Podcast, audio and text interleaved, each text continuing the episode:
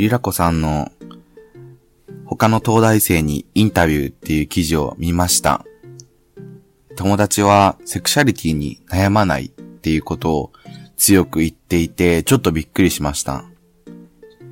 俺とリラコさんの入ってる学生サークルとかでも、高校生とか中学生の時に自分のセクシャリティについて悩んでたっていう悩みの部分を共通項にして、最初話を盛り上げるとか、あるあるとして話すってことが多いから、そういう学生もいるんだなっていうふうに思いました。2年前ぐらいに店子をしてた時も、セクシャリティについて悩んだことがないって人も何人かいて、いや、すごいなって思いました。単純に羨ましいなっていうふうに思います。やっぱり、悩んで、ストレート社会の中にある、その、同性愛嫌悪みたいなものに自分がどう対応していくかってことについていろいろこう、ね、葛藤していく経験が自分を変に強くさせちゃうところがあるので、そう悩まずにそういうのに対応していけるっていうのは、単純に羨ましいなって思いました。なんか悩む時期が必要って思いたい気持ちもあるけど、まあ極力悩みたくはなかったよね。インタビューの記事もわかりやすくて読みやすかったので、ぜひ皆さん読んでみてください。リラコさんの作ったプラットフォームも見ました。ゲイ剣団っていうやつですよね。黒ベースのシンプルでわかりやすいサイトでかっこよかったです。た、ただ、なんかダメ出しじゃなくて単純に自分の意見なんですけど、えっと、フォントと行間が、ちょっと一昔前のサイトみたいで、あまりここに書き込もうっていう気持ちは、そんなに起きなかったかなって思いました。と、ちょっと名前忘れちゃったんですけど、小田急線さんも、プラットフォームじゃないけど、ツイッターに画像と文字をおしゃれにレイアウトして、ちょっとエッチな体験談をアップするっていう試みをやってらっしゃると思うんですけど、その自分の文章がどういう風にアウトプットされて世に出るかっていうのって、コンテンツを作る人にとっては結構重要だし、読んでる人にとっても、最初の入り口が、ただ文字が羅列されてるってよりも、ちょっとおしゃれなフォントとか、行間が広めで読みやすかったりした方が、入りやすいと思うので、そこら辺をちょっと、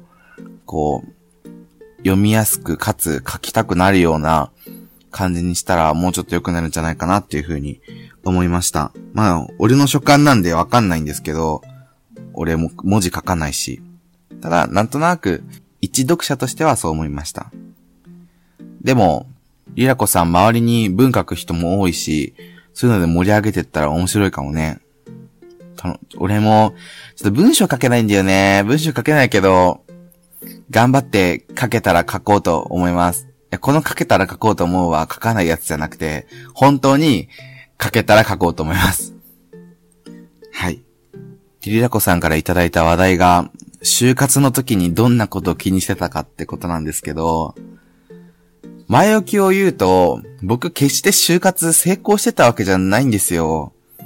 第一志望には一応受かりましたけど、他の企業はもうバカバカバカバカ落ちてたし、就活中めっちゃ病んでたし、全然有意義なものにならなかったので、就活は自分の中では失敗したっていうふうに思ってます。そこを前提に聞いてほしいんですけど、まず ES の話がリラコさん言ってたんで、そこをちょっと言おうかな。ES は僕が言われたことは、たくさんの人が ES を企業に送るじゃないですか。人事の人ももう何千人何万人の ES をバーって見るわけですよね。だから一つ一つそんなに丁寧に見てられないと。なんで、プラス点を探すっていうよりも、その文章の荒とか、わかりにくさとか、凡庸さとか、そういうマイナス点を探して落とすような形になるらしいです。なので、僕が言われたことは、そつなく、わかりやすくインパクトを残せることが大事っていう風に言われました。だからなんか変に凝った文章とか言い回しを使いまくると良くないみたいな。ES は本当に僕下手くそで、いろんな人に添削してもらったんですけど、うん、10人中10人がこの ES じゃダメだよっていう風に言うくらい ES 下手くそだったんですよ。もうほ、本当にそれ半分トラウマで今、今でも文章を書くとき怖いんですけど、あ、自分ってそんなに文章を書くの下手なんだって思ったんで。なんですけど、まあ、そういうことで、僕も ES はすごい手こずったので、言いたいことはわかる。リラコさん文章書く人だから、そこら辺のそんなに分かりやすさの調整とか、語彙力の調整は容易だと思うので、大丈夫だと思います。分かりやすいしね、リラコさんの話すこと。ただ、リラコさんのあの、悪い癖というか、まあ、超好きなとこなんだけど、議論の着地点を設けずに、結構ジャストアイディアでずっとベラベラベラベラ喋って、最終的に自分が間違ってることを認めるみたいなヤバムーブをするときが あるので、それだけはまあ気をつければいいと思います。ES だったらまあ添削できるんでそこは大丈夫だと思うんですけど、面接の時にそれやっちゃうとね、結構やばいと思うので、はい。で、えー、っと、なんだっけ、セクシャリティ、自分のことをアピールするときに、ゲイ以外の一面を見せた方がいいっていう風に言われたんだっけ？それな、結構わかる俺も自分の学生時代の経験とかを整理してるときに、思ったよりも自分の人生体験が意外にセクシャリティと密接に関連しているんだなっていう風に感じて驚きました。リラコさんも同じ感覚なんじゃないかな。例えば、ポッドキャストとかサークルって、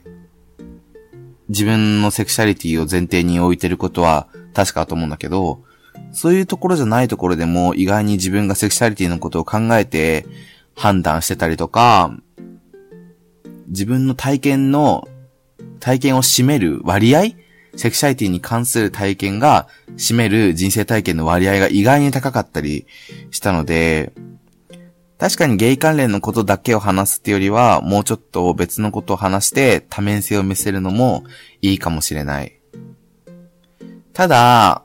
やっぱり頑張ったことを話した方が自分の中で頑張ってるから、頑張ったってことはいろいろそれだけそのことについて考えたってことだから、しっかりアピールできると思うし、無理にそんなにゲイ以外のことって見つけなくてもいいとは思うんですけどね。ないと思うけど、俺は確かにちょっとゲイのこと話しすぎると落とされちゃうのかなとも思って、ちょっとセーブした節もある、正直。まあでも、セーブする必要もないと思うけどね、それで落とされるような企業行かなきゃいいじゃんって話だしね。はい。あと、リラコさんが言ってたのは、どんな人と言われるか問題？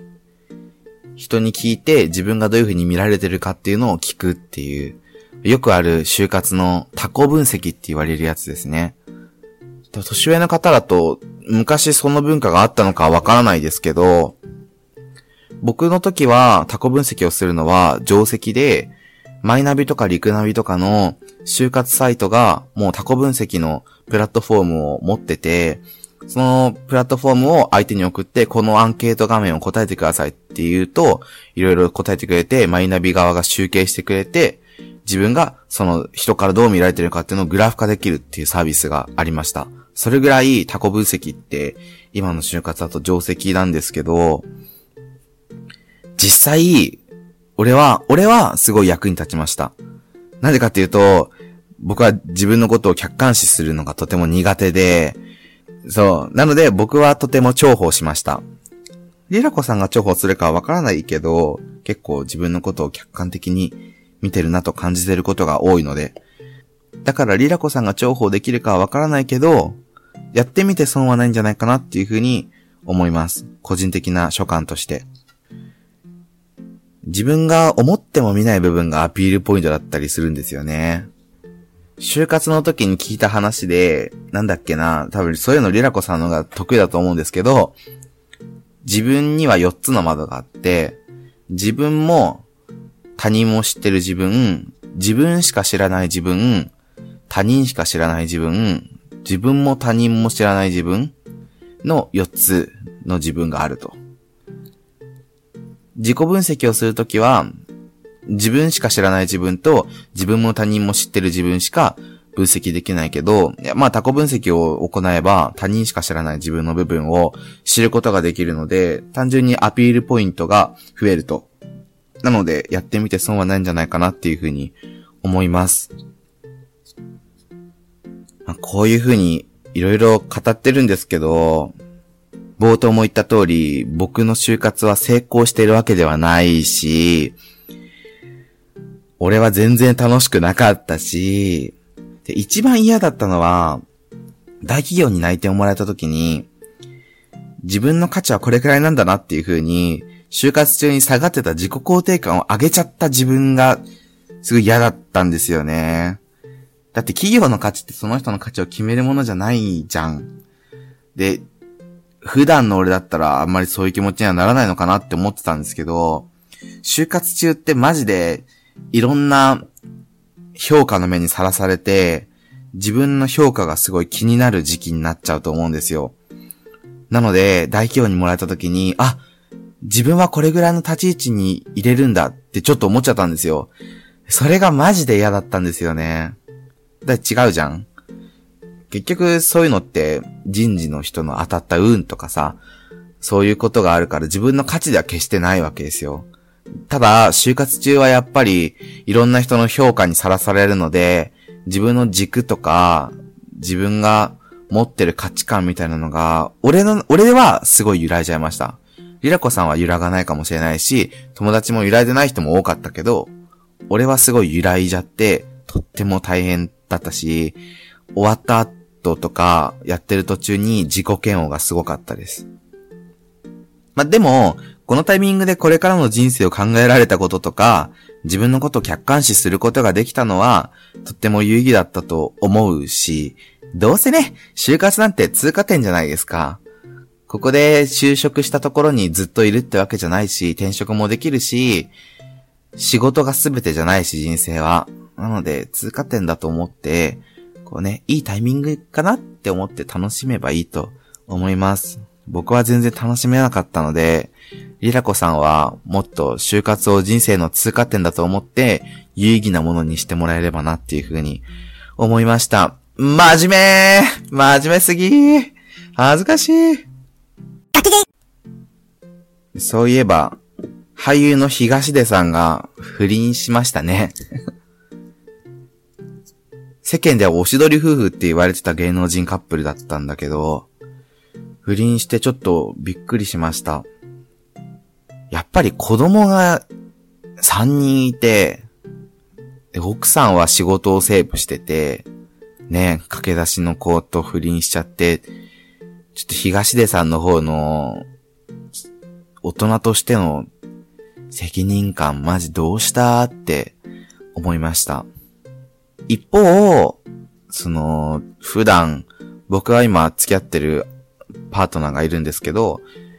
オープンリレーションシップという形をとってるので、他の人と性行為とかをするんですね、全然。ただ気持ちは離れないし、それについて後ろめたい気持ちもないと。でも多分それはストレート社会でおいては不誠実というふうに見られることなんですよね。だからそういうニュースを見てて、ちょっとだけ、こう複雑な気持ちに僕はなります。リラコさんは、そういうオープンリレーションシップについてどう思いますか？お返事待ってます。